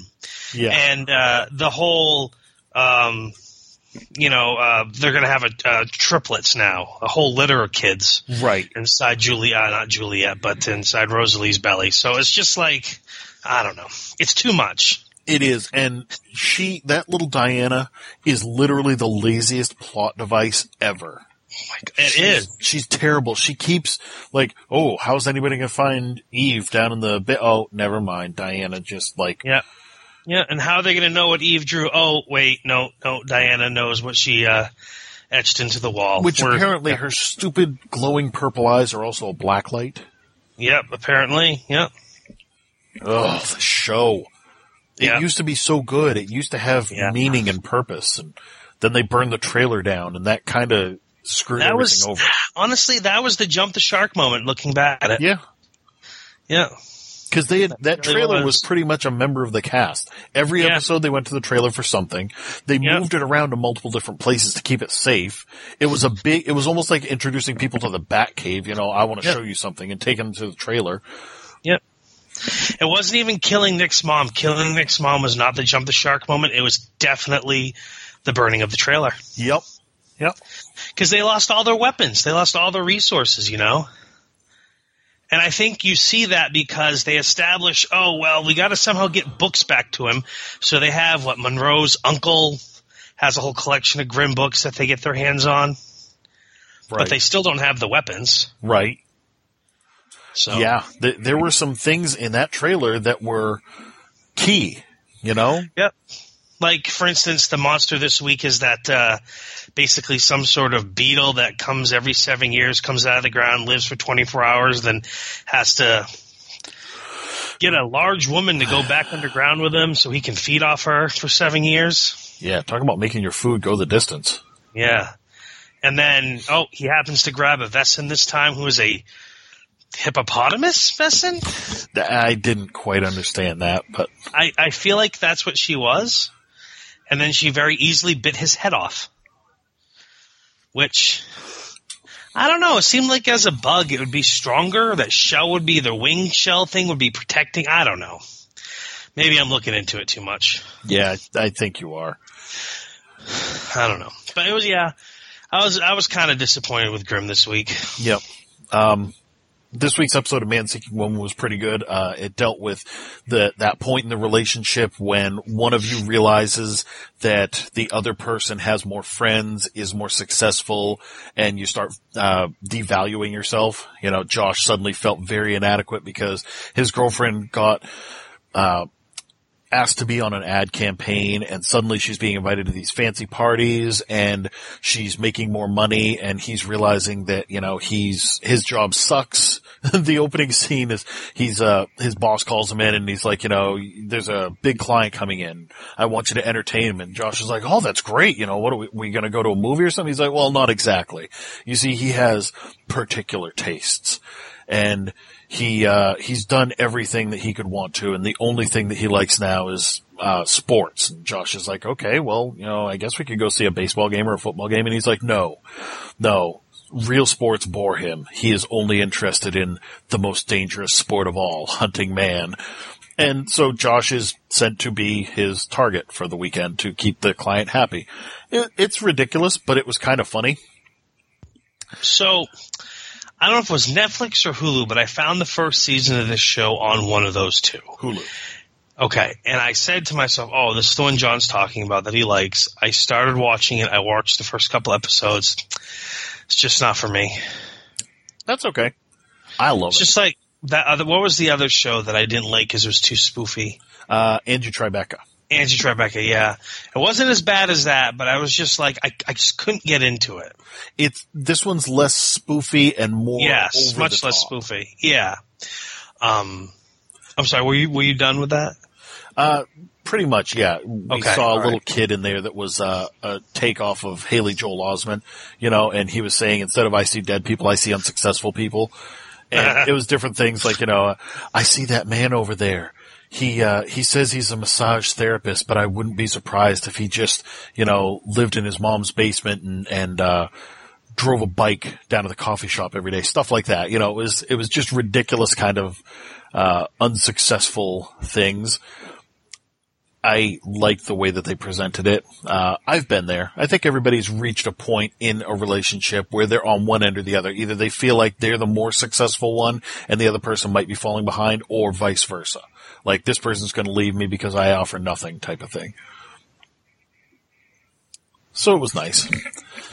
And, uh, the only other one that I watched that was, um, well, I did, I, I wanted to go back before I get into this. Emerald City. You said you didn't watch this week, No, I did not. which it was good. This week's episode actually had a lot of flashbacks that Okay. explained to us how for, uh, the wizard came to Oz Okay. and the people that he was with, etc. Um, it, it definitely filled in some gaps there. a lot of big developments, and the uh, the girl from the Clockwork Kingdom of Ev had her Yeah. best mask yet. I think it was Yep. But last week you had talked about how the fifth episode I needed to watch it because after that episode you didn't think you would ever watch this show again because it was terrible. What was it about that episode? Because honestly, it- I watched the episode and I didn't find anything really that bad about it. I it wasn't It wasn't- strongest, but It wasn't that it was terrible. I'd never watch it again, but it was like I didn't like episodes one and two. Uh, three and four brought me in and I enjoyed it. And then the fifth episode, after watching it, I was just like, ugh. Like it didn't keep me into it. Like, you know what I mean? Like it didn't to turn me off enough that I wasn't going to watch it again. Mhm. But it just like, it, there was the consistency of, like I said, I like the first two. I hated the first two. And I hate, just really didn't like the first two. Really enjoyed three and four. And then five was just like, ugh gotcha. like it fell back to me like you know like it, it started out like taking a few steps back then it took a few steps forward and then it seemed like the back stepped again and but based on what you're saying with episode six i mean i, I would love to see you know from what you've said i would enjoy hearing that Yep, watching it was, that so backstory there, and also we got Yeah. to find out Lucas's backstory, or you know why he doesn't have Yeah. memories, and Yeah. what he was doing out there that caused him to attack all those guards. It actually was Yes. a very revealing episode overall. yeah So, so, i mean that'll be I, actually look forward to that because it will tell me what's happening with those characters yep, yeah, definitely So- check it out. and the episode five i can't think of that that princess the one that wears the masks I can I can't think of her name either. I just Right, Princess but- okay but her dress That was weird. Wasn't that weird? Yeah, it Her almost looked like she had a piece of flesh up at the top. Yeah, her dress was basically like it went all the way up to her shoulders, but it was like flesh toned with cleavage and everything that was connected directly to the dress. It was weird, yeah. Yeah, It was it was weird. It was like they wanted to make a dress that made it look like Yeah. she was showing cleavage, but not really, but really. Like if they had just taken that piece of material off, she would have been showing cleavage. Yeah. But her fashion is odd anyway. It really is, yeah. Um, and then the only other repeating show that I watched this week was The Magicians, uh, second episode of the season. Yep. Still really enjoying this. It was odd though, the guy who they've got playing, uh, one of the main villains kept singing in this episode. Like he kept, he, he's supposed to be one of those maniacal type, like super smart, but maniacal, not to the level of the Joker, but maybe Yeah. more of a Riddler Joker cross. And so he kept busting into these musical numbers. It was really weird. The the characters didn't seem to uh, appreciate it either. But uh, one of the things that I've always liked about this show is that when they do magic, it's very intricate. You know, it's not like a lot of wizards or sorcery shows or movies that have magic in them where people just like throw their hands up and, oh, look, you know, I, I cast a spell or, you know, wave a wand. They, they develop these specific hand gestures, almost like you're watching somebody play cats in the cradle without the string. So different spells, they'll have different ways of moving their hands, and it really seems like they have to focus and they have to study these movements. It lends more credibility to the idea that magic takes effort. So it's almost like Tai Chi. Kinda, yeah. Yeah, Huh, I. I really enjoy that aspect of it. Um, it it's still a very good show to me. It's not something that I would say, you know, this is my favorite show ever, but I do look forward to watching Yeah. every episode every week. It's dark and it's twisted and, you know, like I said, you get to see people's hands cut off, you get to see Yep. bodies everywhere and yeah. So this was another solid episode. I can't wait for the next one. There you go. Yep. So I watched a couple new shows this week as well. Mm-hmm. Um, I watched. Uh, I actually watched all six episodes of Frontier on Netflix. Ah, how'd that turn out? Must have been right, good well, if you watched all six. Well, uh, I don't know. Uh, for those that don't know, it stars Jason Momoa as a guy named Declan Harp. He's half Irish, half Cree Indian, uh, waging war at the uh, on the uh, Hudson Bay Company, which is a fur trading monopoly up in Canada during the late 1700s. And the Hudson Bay Company is a real company that was established in like 1620, 1670, something like that. The time frame of this is in the late 1700s. And so I don't know if it's based on actual events or if it's just, you know, based on the fact that this company existed and this is just like all these different state uh, countries battling for because apparently the fur trade out of the Hudson Bay was tremendously wealthy for whoever got it and did it or whatever. They made a lot of money off it. It was almost like hitting gold from the looks of things. And um yeah, I don't want to give away too much by any means. Um each episode is about an hour long, 55 57 minutes I feel like. Maybe I'm wrong on that actually. They've no it is more like a 46 minute episode show, but it just felt really really long. They all felt longer than they were. Um the writing wasn't terrible, but it wasn't the greatest. And there was a couple of times where I found myself shaking my head over some ridiculous uh, plot elements. Um, yeah, I guess I'm going to give it a big okay. Okay. And the way they ended it, they ended it pretty much on a pretty big cliffhanger. So I don't know if we're going to get a second season or not, but It seemed to me like it was going to be, and I hate using this because it's so overused, but I'm going to do it anyway. It seemed like it wanted to be kind of like a uh, a Game of Thrones type of thing, but in the frontier. the, one of the things they established in the trailer is Jason Momoa's character really killing people and, Yeah. and just okay. So in the first episode, there's there's there's a scene with him like in the first few minutes where he viciously kills some people, and that's about it. Okay. Really? Like he, I mean, there's more killing going on. There's a little bit of torture going on. Um, the killings spread around. There is some pretty like graphic violence that I feel like are almost graphic for the sake of being graphic. Um, gratuitous, if you will, like a you know a guy getting a sword in the face and another guy getting shot in the eye and everything. Like from the third Saw movie on, kind of thing. Kind of, yeah, yeah. Um, but you know, it's six episodes, so it's not like you have to, uh, um, hash out a large chunk of time. And uh, you know, say this summer, if you don't have a lot of shows to watch, it's a it's a one you can watch.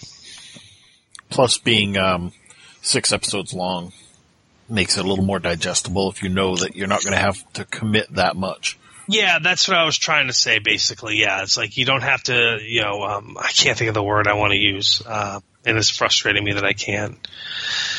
But you don't have to reserve a large amount of time. Think you don't have to invest a large amount of time in this movie because it's a show because it's only six episodes. Gotcha.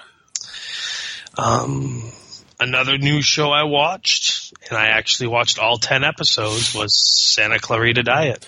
If I didn't have to go to bed last night, I would have watched all ten as well. I, I'm six episodes in.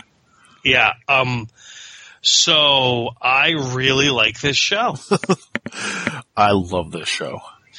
Um, it's got uh, Timothy Olyphant and Drew Barrymore, the lead characters, for reasons um, we don't know in the first episode.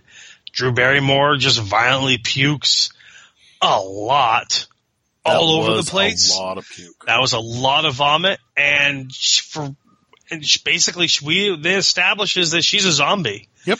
uh, and we don't know why. But she is. We don't know what caused her to change in that episode or anything like that. Um, the guest star was Nathan Fillion, which was like I was like I oh my god, it's Nathan Fillion. Um, he didn't last long, right? No, no, Gary. Gary, Gary, the yeah. sexual predator. Massively. Um, so I love the dialogue in it. I love Timothy Olyphant's character. He reminds me a lot of almost like um, Raising Hope, the dad, Garrett You know, Garrett Dillahunt's character on that show, kind of re- kind of reminds me of him as far as his a little bit, but Maybe- not as maybe But it's respect- not. Go ahead. Maybe in the respect that he will do anything for his wife, you know, right. blindingly. It's it's it's in in the delivery of the character, how he delivers his line, his body motions, his actions, how he talks, his devotion to a blind devotion to his wife. But he's definitely not the uh, not as stupid Right.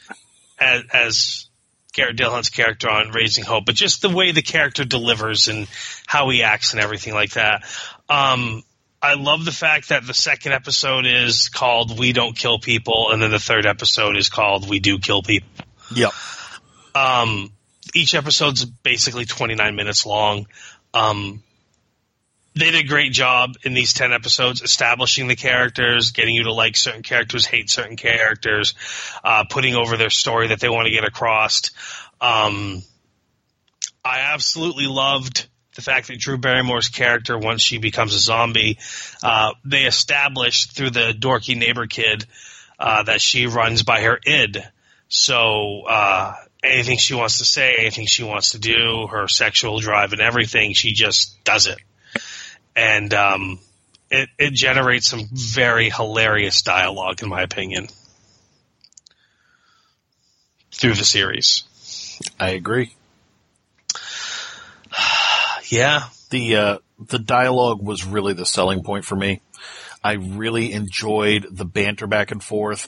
Uh, some of the areas, you know, th- there was one episode, I think it was like the fifth episode in, where somebody comes in and, you know, he's like, oh, blah, blah, blah, and he goes over the top with this big, you know, explanation type thing. And the two guys sitting on the couch just like stare at him for a second, and one of them's like, what reaction are you looking for here? And just the way that it was delivered is so perfect. It reminds me of the early episodes of shows like Buffy, you know, where Yeah. it's, it should have a serious feel to it. You know, this is a, uh, zombie and Yes. they don't know why. And Yep. so it has to, you know, you're dealing with things like, well, uh, I need human flesh to, to s- live on.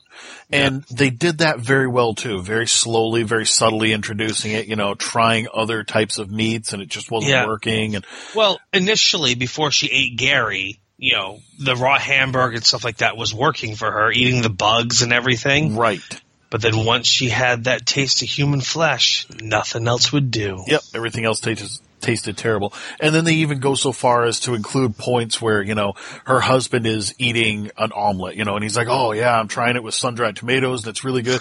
And, Yeah. you know, it would just make her throw up, but he feels guilty for indulging while she can't have human flesh. And Yeah. so they, they have to work around that kind of stuff. Um, And like their daughter knows what's going on. They are honest with her. They tell her the truth. The For the neighbor most part. The neighbor kid who's in love with the daughter knows what's going on. And, and, and the thing is that they try to do the most is they try to, the big thing that Timothy Olyphant and Drew Barrymore's characters is like they want to be normal. Oh, uh, we know we have this thing going on. We know that we have to kill people so you can eat people to live, but we're going to just try and be as normal as we can. right. Yeah. Um, I really wish I had in front of me the dialogue for the scene between Timothy Olyphant and Nathan Fillion when they're at the bar and they're having like their Oh, big. the fist fight scene. Oh my god, it is hilarious what Timothy Olyphant is just basically explaining. I would have done this years ago, and you probably would have kicked my ass. Yeah. But I would have gotten a punch in, and that's it because that's all I have. That's my like I just move. That's my one move. I love that entire discussion back and forth, and and essentially it's not it's it's a one sided discussion. With Timothy Olyphant has this big long dialogue, and Nathan Fillion's is just little jabs here and there. Yeah. Yeah, he's You like, know. uh, we would have had this fist fight and I probably would have lost because you're a very substantial guy. And he's like, yeah, I am. And he's like, but you know, I'm a different guy now. Who would lose a fist fight? I have a wife. You'd lose a fist fight. Fist fight, Uh, yeah. I have a career and, and I've established myself and I'm a different person, but you'd and still we've lose established fist fight. fist fight. Yeah, it was great. It was just awesome. The scene later with her, with him and Drew Barrymore, where like she he, he keeps making very inappropriate advances towards her and she keeps just shutting him down going no i have no interest in having sex with you and then finally she's just like it seems like everything i say you're just going to push yourself harder against my vagina Yeah. and then she does it she goes oh there we are Yep. so i just I love the straightforward way with which she addressed everything, uh, and and just spoke. I don't. know. It was great. All of them. It was Like- great. like they have two neighbors, one on either side, and they're both cops, but with different departments. You know, Dan is part of the L.A. sheriffs, and the other guy who I can't think of his name, I want to say Max, but he's Yeah. uh, with the Santa Clarita Police Department, and Yeah. they hate each other. They Yep. hate the the way that they do their Yep. own police work. And it was fun listening to them go back and forth. Uh, seeing Yep. Dan's wife come over and, and compliment their daughter, you know, oh, you're such a lovely young lady. My son's in love with you. You're the queen of his spank bank. Yeah. It's just, it's ridiculous, Oh. but it's great. every like and watch that character, the one you just said, the the, the Dan's wife or whatever. Yep. Basically established through the entire run that everything that she says has a sexual connotation to it. Yes. Yeah, she's pretty much Absolutely like the quagmire everything. of the group. Oh yeah, yeah, yeah. Absolutely everything is sexually involved, sexual connotation, everything, everything, everything. It's pretty awesome. I think for me, it wasn't just one thing. You know, like I said, I love the dialogue. That was a big draw. But, Yep. you know, it's the fact that they all try to be normal. It's the fact that their daughter becomes a rebellious teen, but not in the angsty, goth, dark, No, twisted way. No. She's just like, you know what? After seeing my mom eat people, uh, there's got to be more to life than trigonometry. So, Yeah, I'm just way too overwhelmed to go to school today, so I'm gonna skip. You know, like, but, um, but you've never done that. I know. I'm trying something new. and it's also it's got good lessons on morality, you know, because they're talking about how uh, we had mentioned uh, that show Crazyhead. Yep, Yeah, where the girl was like, you know, oh, I'll just eat a murderer or a pedophile. a They- beautiful. Yeah, They try to do that kind of stuff here, you know, where they're like, Yep. oh, this is a bad person. But then in more than one case, they get to know the person. And they're like, wow, this isn't really that bad of a person. You know, people can be wrong in their first impressions, which is also kind of the take on the zombieism thing, you know? Yes. Oh, she's a zombie. You should kill her. Well, she's really a good person kind of thing. yeah. Um, Um, I can't wait for you to finish the show so we can really talk about it in great detail. I, I don't want to give away too much, and I can't remember near the end, especially what happened where episode because I, I literally I watched. I, I I watched the first two episodes at home, and then I went to work, and then I put them on my tablet at work, and it was dead all night long. So like I watched like seven episodes at work, and then when I got home before I went to bed, I watched the last two episodes. So I really powered it out in like twelve hours or something. Yeah, I put it on yesterday evening because I Yeah. was like, oh, I want to have this to talk about for the podcast. So, Yeah. you know, I'll get an episode or two in and I found myself like trying to stay awake so that I could keep watching, but it, they're fast, you know, each They're one only half hour, 29 yeah. minutes. Yeah. Yep. Some were like 25 minutes and they're funny and they're fast paced. So it really kept it going so that you just wanted to go right into the next one. Never felt like an obligation. Never felt like, you know, oh, I suppose I'll do one more. It was like, yeah, let's watch what's next. Oh, and they're realtors and they work together as realtors. So like that keeps coming up. Like they're trying to they're trying to establish they're going to kill this guy, but then they get a they get a, a listing. So she's got to take this call for this listing because you know they they got to be normal still. That's right. Uh, and they definitely, you know, seem to invest in ponchos and protective rain Oh, gear. God, yes. Yeah. It was great. I it mean, really is. it's a great show. I like the daughter. Yes. I like her character. I, I like like, the boy the, next nerdy door. neighbor. I, say I Yeah. like I like the nerdy neighbor a lot as well. Um, the the rivalry between the city cop and the sheriff that is real life, folks. I would imagine. Absolutely real life. Like the other night, I'm talking to one of the deputies on the phone, and he goes, "Oh, I got a fart," and he breaks wind. Of course, I'm talking on the phone, so he's in the car, and he sitting goes, "Hold on, let's see if it stinks." And then there's a pause. He goes, uh, "Yeah, I just failed step ten of the state police recruitment questionnaire, or something like that." And it took me a minute, and I'm like, "Oh, your shit stinks. I get it, because a trooper shit doesn't stink." Ah, nice. You know what I mean? Like, but that was a very clever jab. Yes. yes.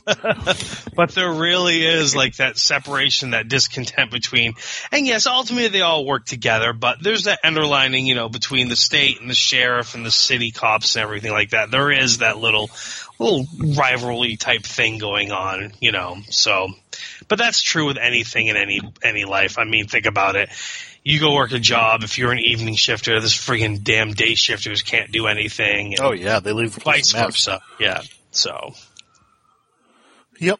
but yeah, awesome show. If you're not watching it, watch it. My wife did watch the first episode, and then after that, she was done because she's like, I, you know, I like Drew Barrymore, but I I can't watch her eat someone like that. That's just not. That's not what I enjoy. Oh, I love it. So, I think so it's anyways, great. yeah. Oh, me too. I love it. I thought it was great. It's funny. It's clever. It's zombies, but with a different kind of twist. It's good. Like I said, it's good social commentary on judging people and, you know, imagining that this person is the worst, but they're not really, and this person is good, but they're not really. And yeah, it's definitely works on so many levels. Yep. Agreed. Agreed. Did you watch any other shows? Uh, I kind of did. Um, I was introduced to the, it was a sci-fi, back when sci-fi was still sci-fi channel.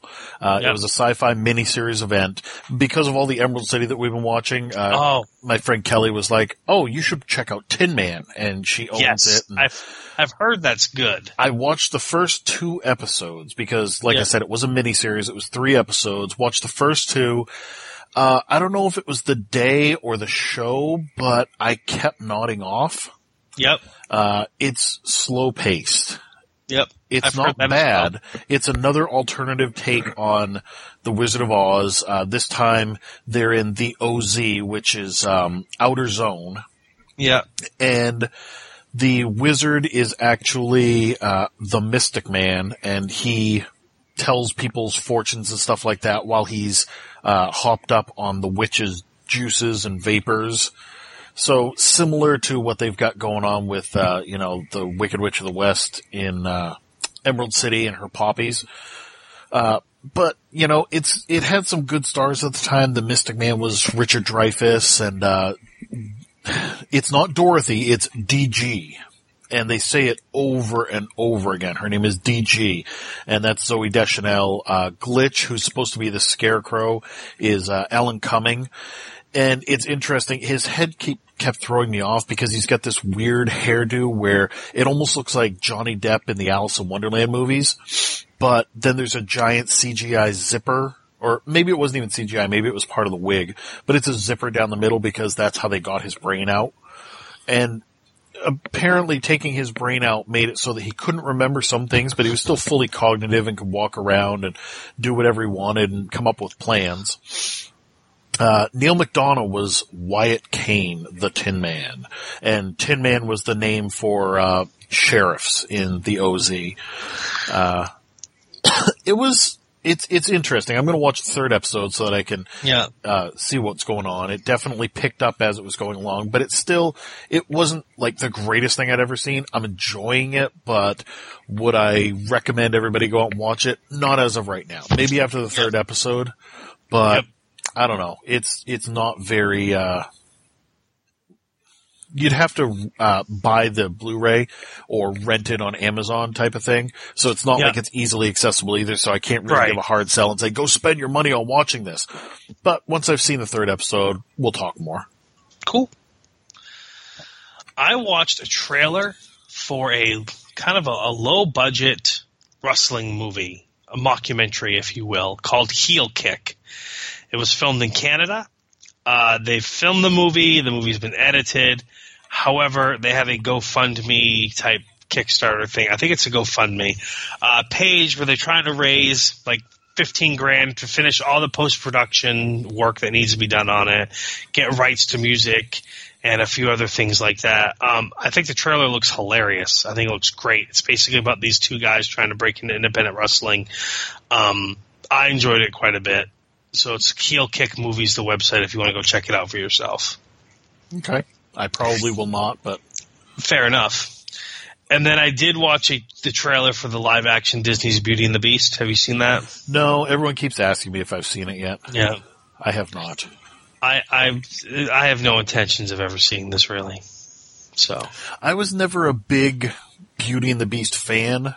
Uh, I know a lot of people out there are. I don't disparage them, and I don't say you know, uh, good for them. They can go do their own thing. It just never really caught my interest. You know, I was a Lion King and Aladdin kind of guy. yeah, yeah, fair enough.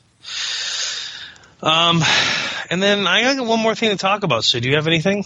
Uh, I just had the uh, the new trailers from the Super Bowl last night. Sure. Um, we finally got to see more of the Pirates of the Caribbean. I still won't go see it, but it was nice. It, it was a better version than the last trailer, I think. I would agree with that. I think this. Tra- I think that trailer is better. I still have no intentions of watching it. Um, yeah, it it looked more action oriented. There Yes. was definitely a lot of pirates and zombies and boats blowing up and stuff. But still, I haven't watched since like the second movie, so I don't think I'll be jumping into this one. But good for them for making it look good. Uh, saw another tra- trailer for Transformers the last night. Um, yeah, moving right along then. That Stranger Yeah. Things 2 trailer was awesome. Yes, it It was was. a teaser. I love that it opened on the old 1980s Eggo commercial. Me too. Me too. Uh, Logan had another trailer. Look, we're going to see the movie. You don't need to keep putting out trailers. Yeah, exactly. Yeah. Stop showing us the entire thing. We're Yep. going to see it. Yep. Uh, and the last one, which was all over my social media, it seems to be the one that most people were the most excited about. Everywhere I turned, somebody else was posting it, and that was the newest trailer for Guardians of the Galaxy Volume 2. I did not see that. I, I thought you were going Oh. to go with Life. I saw a new Life trailer during the Super Bowl. I did not see a new Guardians of the Galaxy trailer. Yes. And, and I'm torn. They've already released two. I don't think I want to see any more footage. Well, it's not a lot of new footage, but it is good stuff because they show, uh, like, they actually, in the last one, showed you, like, Drax and Gamora and Star-Lord and Baby Yeah. Groot. But in this one, they actually give title cards to Mantis, Nebula, and Yondu. And, uh, like, the final scene is really great. It's, uh, Baby Groot being, you know, sitting there and he's like, I am Groot. And Yondu's like, what the hell is that? And Rocket's like, he just said, welcome to the frickin' Guardians of the Galaxy. But he didn't use frickin'. and, and that's that pretty from I Am much it. You know, a lot of little scenes here and there. But yeah, Mantis and Nebula definitely got their own title cards, so they are going to be, and we learned earlier in the week that Mantis will be showing up in Infinity War, so that's cool. Nice. Yep. Nice. Uh, so I got one last show to talk about. Okay. to finish out, I guess, this week. Um, so I, I was looking into it and I realized I was not as far behind on Doctor Who as I thought I was. Oh? Yeah, yeah. Um, I thought there had been like, so we're, this is what, season 10's coming up in April? Uh, yes. Okay. And this is Peter Capaldi's third season Mhm. as the Doctor. Yep. So I thought we'd already had three seasons of him as the Doctor, plus a couple holiday specials in there. And so I thought I was at least two seasons behind. Well, I got the Doctor Who itch recently, and I really wanted to watch some Doctor Who. Um, so I looked at it and I was like, oh, there's only been one season. This, I'm only one season behind on Computer Capaldi, and in fact, I'm not even the full season behind on it because I watched his first season as the Doctor, wasn't a big fan of it, and then I watched the first two episodes, the first two part episodes of season 2 Mhm. and that's the one with the minefield and everything, and I was at the mat. Yeah, I didn't like. I didn't like the episode. Oh. I didn't. li- I didn't like that story. I didn't like those episodes. They didn't pull me in. They didn't suck me in. And then based on the first season, based on that, I was I stopped watching. I was Okay. like, ah, I'm just. I didn't make it a priority, and then it just got. It had gotten so long to the point where I hadn't watched it that I didn't. I didn't watch it. So, um, I will say this: I I watched five episodes last night. Nice. Like when I got to work, I was like, I'm going to throw this episode on. Let's just see where it takes me. And it was a dead night at work. Surprisingly, after the Super Bowl, I was shocked. Um, but yeah, I was able to get through five episodes, and I love it.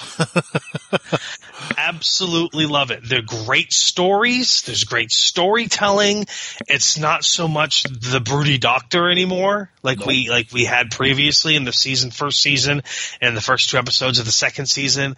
Um, yeah, some really good stories. And right now, I just watched episode seven was the last one, and that's the one with the um, oh, what do they call them?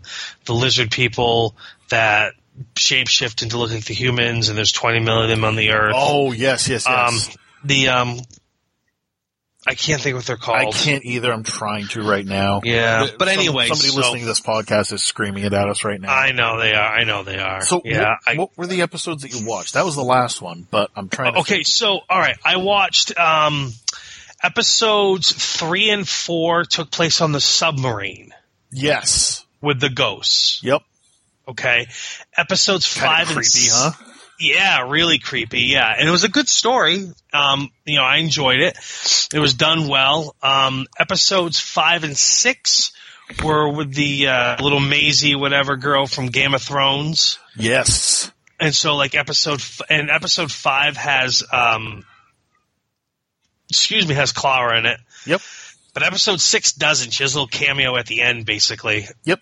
um but anyways yeah so this is where was Maisie Williams' character's name originally. yes yes he gives her immortality to save her life because he's the doctor Yep. and of course, so the next episode, which is like up the part two of it all, is it's been 800 years and she's pissed off. Yeah. because she had the other she had the other device that she was you know to use on someone, but she found nobody worthy. Mhm. Um, she hates hour by hour, day by day living in this world. She has all these journals that she reads, and it's just everything so sad and depressing. It's that theory that we've talked about, or it's been explored in other shows, where where you're so old and everyone around you's dying, and why hasn't the doctor come back to take me away with him? On and on and on. Um, I thought two great stories actually. Two, you know, two good episodes, great story.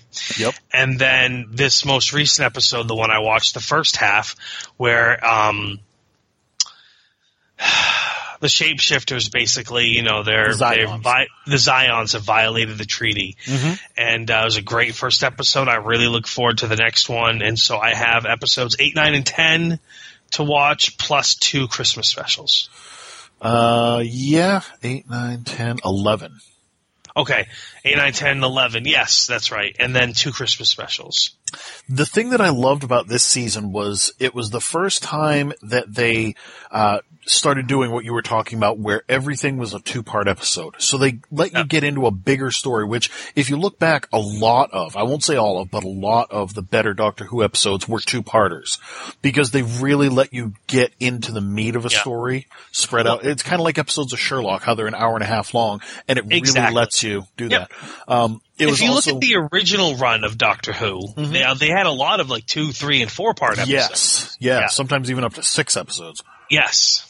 Um, So- but it was neat too because every one of them was named, you know, like the first two episodes were The Magician's Apprentice and The Witch's Familiar. The next two that you were talking about was Submarine. It was Under the Lake and Before the Flood. Uh, Yep. the ones with Maisie Williams, the girl who died and the woman who lived. Yep. And now you're watching the Zygon Invasion and the Zygon Inversion. Yep. So, So- it's, uh, Yeah, I'm I'm so glad I got the itch, and I'm so glad that I started watching because it's like I really enjoy it. I'm really enjoying this. So I, I'm really glad you did too. The last two episodes of the season, especially episodes 11 and 12, Heaven Sent and Hellbent has one of the best stories I have seen in a long time. It just, even now when I go back and watch it, it still chills me to watch. It's you know, um, amazing. David Tennant's still my favorite Doctor. That hasn't changed. Oh yet. yeah. Um, but I'm I'm just I'm so glad because it's like I, I was kind of missing the show and I was actually going to go back and watch David Tennant episodes, but then I said no, let let me watch Peter Capaldi. John loves it. Just I'm just going to watch one and see what happens. What happened was I watched five. Now, as long as we're talking about Doctor Who news, that was on my news list. yes. Um, Doctor Who interestingly, this will be Capaldi's final season. So Yes, everyone gets seems to get like three seasons. Whenever they first come on, they're always Yep. excited, and then after like the second season, they're like, okay, I'm exhausted because they're constantly running back and forth. The Doctor is in every scene of every episode for the most part. pretty you know, much. so that actor has to be on set all the time, shuff, shuttled back and forth, etc. So they do get exhausted and they're ready to go. But what's really interesting about this is when the show came back, you had uh, Russell T Davies running the show, and you had um, oh my god, I can't even think of his name. The the first Doctor when they came back, the one that Tennant took over, Oh, I, all I can think of is Eichelman.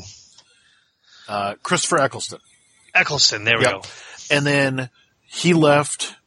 David Tennant came on for three seasons. When David Tennant left, uh, Steven Moffat took over running the show, and we had Yeah. Matt Smith, and now we have Peter Capaldi. When Peter Capaldi leaves, it will be uh, Steven Moffat leaving the show as well. This is Moffat's last season. So when Yep. we get the next Doctor, it's going to be a new Doctor and a new showrunner. So it's going to be another soft reset, which will be interesting because I wasn't a fan of Moffat's through a lot of it. I love Smith. I love Capaldi. I don't like some of Moffat's direction when he gets behind the director's chair. Yep. So it'll be interesting to see with the new guy. Now I've heard, I've re- recently read some scuttlebutt rumors over them making the next Doctor a woman, It's possible. It's and one of the names for. that was thrown out there was Hayley Atwell. Yes, she's expressed interest. Yeah. Fans have expressed interest right now, and I can't believe that I'm saying this, but it's actually a thing. The London bookkeepers have odds going on the different doctors potentially, and a lot of them are long shots.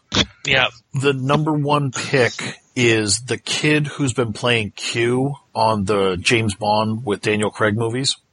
okay, yep, The one who kind of looks like Andrew Garfield. yep. he's got one to six odds, and there's also one to six odds that it'll be a woman doctor. So those Yeah. seem to be the two front runners for the uh, bookies, at least. What do you think about them having the Doctor become a woman? Um, I'm trying to think where you are. Uh, they did it with the Master. You know, they did it with Missy, and she Yeah. actually proved to be quite a good foil. Uh, I think that it could work. I think a lot of longtime fans would not like it. I, I think a lot of long, longtime fans would not like it as well. But I do remember they made the Master a woman with Missy. I Yep. do remember that. Yes.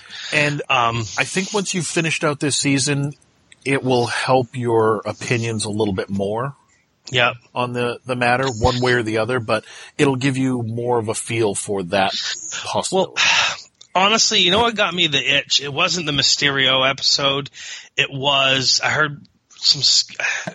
It was the Husbands of River Song. yes. Like that made me want to like when I think I think someone was talking about it recently or I read something recently or whatever, and were, I didn't get any spoilers or anything, which was great. But just that storyline, the idea of that story, made me like.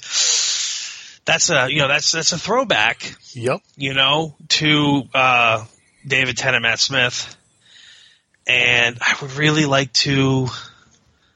I'd really like to see that storyline closed out.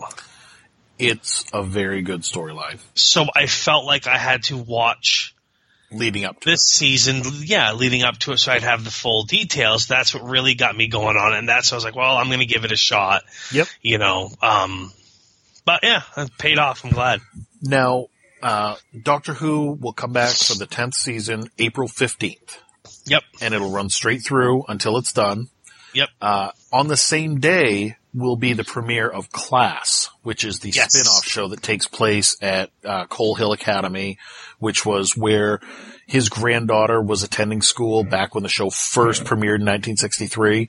Yes. Uh, and it's also where Clara was teaching, and we had a couple of episodes uh, during Yep. Matt Smith's year, and actually Peter Capaldi, you know, when he was first trying to figure out who he was.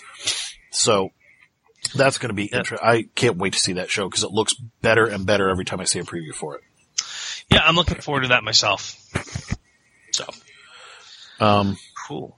yeah, the uh, the only other two news things that I had were that they've cast two relatively unknown actors for the live action Cloak and Dagger TV show. I'm not even going to get into it that much because, like I said, they're relatively unknown. The characters are very unknown. I mean, I know who they are, but it's Right. it's very obscure characters. So there'll be more on that in the upcoming months, I'm sure. And surprisingly, this this kind of shocked me. So I had to look at a couple different sources to confirm it. Uh, the Good Place was renewed for a second season. Yes, I saw that as well. I was kind of shocked because it was Me too. like it was their second confirmed renewal of the season. And for it to be that show, I mean, I loved it. I'm glad they're getting a second season, but I was shocked that it wouldn't be more, uh, like touch and go. They were just Yep. like, yep. And it came right on the heels of them announcing that This Is Us has been renewed for the next two seasons. yes, I okay, I saw that as well, and I was very pleased. Yeah. Yeah. They, they're doubling down. They're like, yep, we Yeah. want season two and three. So it's already renewed. They're happening. Yep, yep. So no new great. episode this past week of that either. But no. No. yeah, I Um, just I, I still hope we find out how Dad died though this season. Like I want to know Right. when and where. But uh, I thought it was also interesting and telling, speaking of renewals, that uh, Frequency had its season finale the other day, and within two or three days, it was slated to be the entire season up on Netflix. yeah, actually, last night I, when I was rolling through Netflix, uh, I saw it was up there already, and I went, "Whoa!" Yeah, I really hope that means that it was canceled. I feel like it's got to be. Yeah. I feel like it's got to be. Ah. Anyway, that's all I got for this week. Me too. So good. All right. Well, hey, uh, thanks for listening. If you have any questions, comments, suggestions, blah de blah, you can find us on uh, on various social media platforms. I am Superstar ML on all of them: Twitter, Facebook, Instagram, and I'm the The Quantum show- Geek, G33K. the show on the Twitter is at What Did You Watch, and on Instagram it's what I mean on uh, Facebook it's What Did You Watch this week. Yeah, I don't really think we need an Instagram page for the No, we don't. We don't need an Instagram page for this at all. But yeah, so thanks. Thanks, everybody. See you next week.